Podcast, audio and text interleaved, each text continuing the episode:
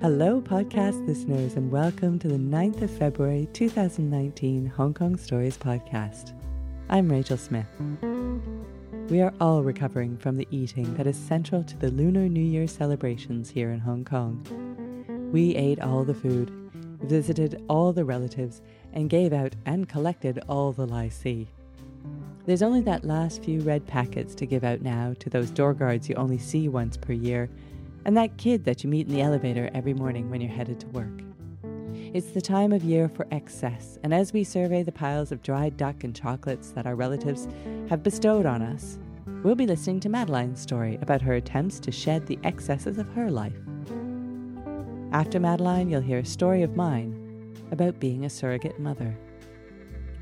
But before we get to the stories, we'd like to say a huge doge to our loyal Hong Kong listeners. You make us happy with your continued support. Thanks as well go out to our listeners around the world, especially listeners in Maffra and Morphett Vale in Australia, Christchurch, New Zealand, and Niederweningen in Switzerland. Thanks for letting our podcast into your ears. Our February show is coming up on the 27th at the Fringe Club, and our storytellers are busy refining and polishing their stories for the big night. Our shows sell out fast, so make sure you get your ticket through the link on HongKongStories.com. Hong Kong Stories. It's better than comedy. It's better than drama. It's real life. And now from our show with the theme of home in October 2018, here is Madeline. I came to Hong Kong two years ago and I've moved four times in the meantime. And when I came here, I had two bags only, like her, but mine wasn't full to the full capacity. But now, then, of course, you started to need things. So soon I needed to have my own bedding, and I also wanted to have wine glasses. And yeah, so I was fine. And then my friends started to give me things like a little pot plant and a table and a carpet. I'm moving soon again, and I will need a truck. Now, the thing is, I have never really liked the idea of accumulating things. I've always been quite allergic to it. And I read an article of this Japanese man who claims that he lives a fulfilled life with 50 items. Now, get your head around that 50. That includes clothing, furniture, and whatever else he considers important to call it a fulfilled life. I was inspired. And I announced, I am going to have no more than 100 items. and 50 is a little bit much or little. So, this was going to be the thing 100 items. The thing is, this is not new. Even as a child, I've had, I was allergic to this. I've always believed that things tie you down. I mean, I've in South Africa, I've washed my clothing with my hand or took it to a laundrette simply because I thought, free spirit, we don't need washing machines. And the notion that things, you keep things for its sentimental value is also strange to me. I mean, a memory doesn't get trapped in a thing.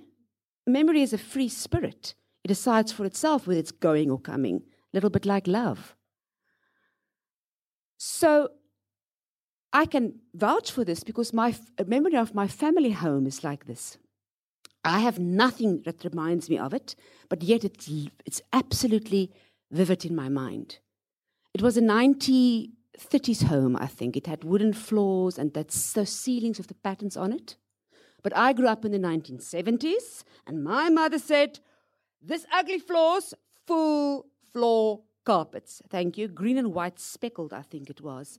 And that ugly ceilings, it must be removed and replaced with asbestos. But it was a happy childhood. we had a big garden. There was uh, two apricot trees and a fig tree, and the neighbors had a mulberry bush, and it hung, hung over our wall, and we could eat those purple flower, uh, uh, fruit, and we could use the leaves for our silkworms. Uh, we, uh, we sat under, my, me and my sisters, we sat under those trees forever, and the green leaves form a sort of shade against that African sun. And the fruit, nothing ever tasted as well as that after that. My father was a teacher, And for some other strange reason, the school bus was sometimes parked in our yard. And my wild cousins came to visit once a month, and then we played in that bus hide and seek, uh, cowboys and crooks, and doctor and nurse.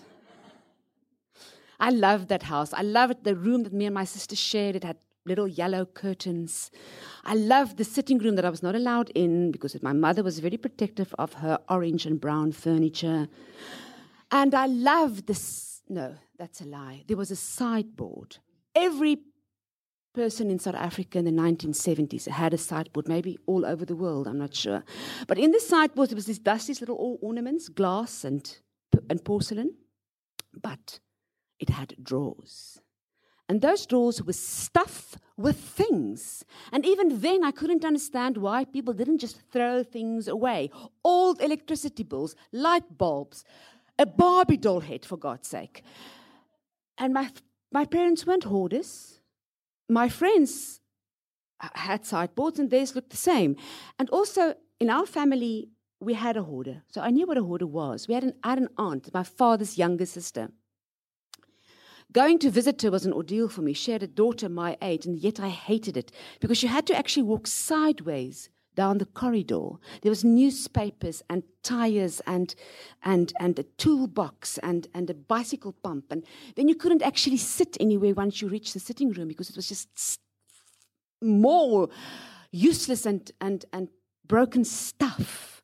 The air was was stuffy, and the, the whole feeling was grey my aunt died some time ago, but I think of her sometimes because I later found out that she was married to a man that was either a philanderer, an alcoholic, or an abuser. And my father, I think, saw it as his job to try and get her to divorce him. But she couldn't move, she was stuck. So I don't know if her fact that she couldn't throw anything physically away was part of that or not. So, on the one hand, I have the Japanese man, and the other man, I have my aunt, and I have to move, and I have lots of things. I have a washing machine. Turns out that even free spirits needs to be practical sometimes. And I've started buying things because I like them, because they are beautiful not just practical. I've started, I've got a beautiful pair of earrings that I bought at a secondhand shop. I have boxes full of books. I have stacks of, of um, paintings. Turns out that I hate an empty wall more than a, than a drawer full of stuff. So, what does it mean? It simply means now for me that actually a home depends on not on how much you have, but how much joy it brings you.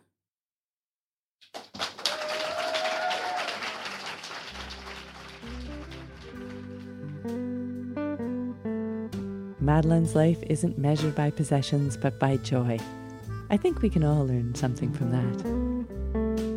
Don't throw out your memories. Come and tell them to us at one of our free weekly workshops, and we'll help you to make your story into something you'll be happy to keep. Find out more information at hongkongstories.com. Now, I have a treat this week.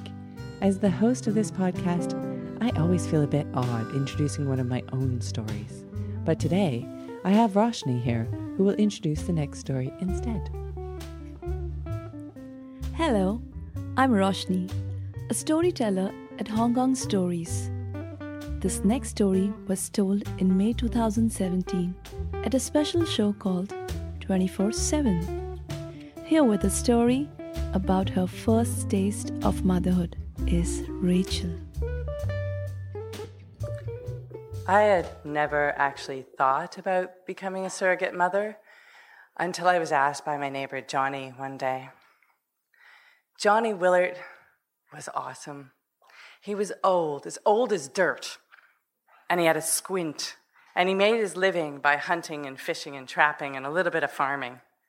He lived alone, well, with 12 hunting dogs in a house, and he never seemed to do housework.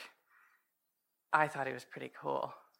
But not as cool as I thought he was when one day he presented me with a newly hatched baby duck. It had a birth defect which made it hard to walk without falling over and needed to be hand raised. I was in love. I brought that little duck home. It, it was still yellow and fluffy because it hadn't grown its proper adult feathers yet. Ducks stay fluffy for a good two or three weeks. Its stumpy little arms, little orange beak, his toes turned in so when he walked, he had the cutest little waddle. He looked at me with his little black beady eyes and went, cheep, cheep, cheep. So I called him Cheeper because I'm really good at names. now, my parents uh, were raising five children on a farm, so they had a high tolerance for impromptu pets. My mother laid down the law. She said, All right, you can keep the duck, but no getting on the table during dinner time. You've got to take care of it. No letting him loose all the time to run around on his own. He's too small, somebody will step on him. Um, you can let him swim in the sink, but if you make a mess, you got to clean it up yourself. And then she got me a fantastic little cardboard fruit basket with a handle for him to sleep in or to sit in, and a tea towel to make him more comfortable. She said, Now he's, he's to sleep in this at night because I don't want him running all over the bed. I made that quilt and it's really nice. I said, Sure, I'd do all those things. It was going to be great. Cheeper and I had a fantastic day. Went out for little waddles on the lawn together. I told my brothers they weren't allowed to play with them because they were too rough. He'd look at me with his little eyes and say, cheep, cheep, cheep. And I just knew we were going to be the best of friends forever. That night, my mother tucked us all in, individually, one by one, room by room. She goes and she gives a kiss and she pulls the covers up, says good night, listens to our prayers. When it was my turn, she even gave Cheeper a kiss on the beak when I insisted. She listened to my prayers and then she said good night and closed the door on her way out. I laid down to go to sleep. But then I heard cheep, cheep, cheep. And I thought, looking over the side of the bed, he looked a little bit lonely. Maybe he needs his mummy. So I took the whole basket onto the bed next to me and I wrapped my arms around it and I fell into a delicious deep sleep. The next morning, I woke up. I was so excited, ready to go and play with my new duck. But he wasn't in the basket. I looked around the bed. I didn't see him. I looked under the bed. He wasn't there. Surely he couldn't got off the bed with his stumpy little legs. And then I untangled the sheets from around me where they tangled up during the flailings of the night, and there, as flat as a pancake and just as dead, was Cheeper.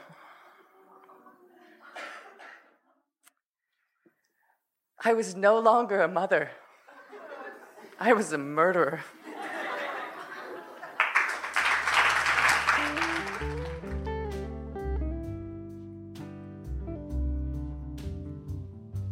Our storytellers are all super cool, but so are our hosts.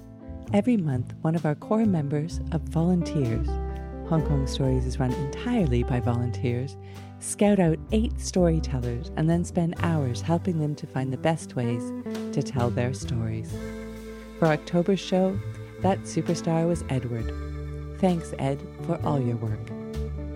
We love hearing from you, the listeners. So tell us what you think about our stories by writing a review on iTunes. The music for this podcast was created and performed by Andrew Robert Smith. Everyone has a story to tell.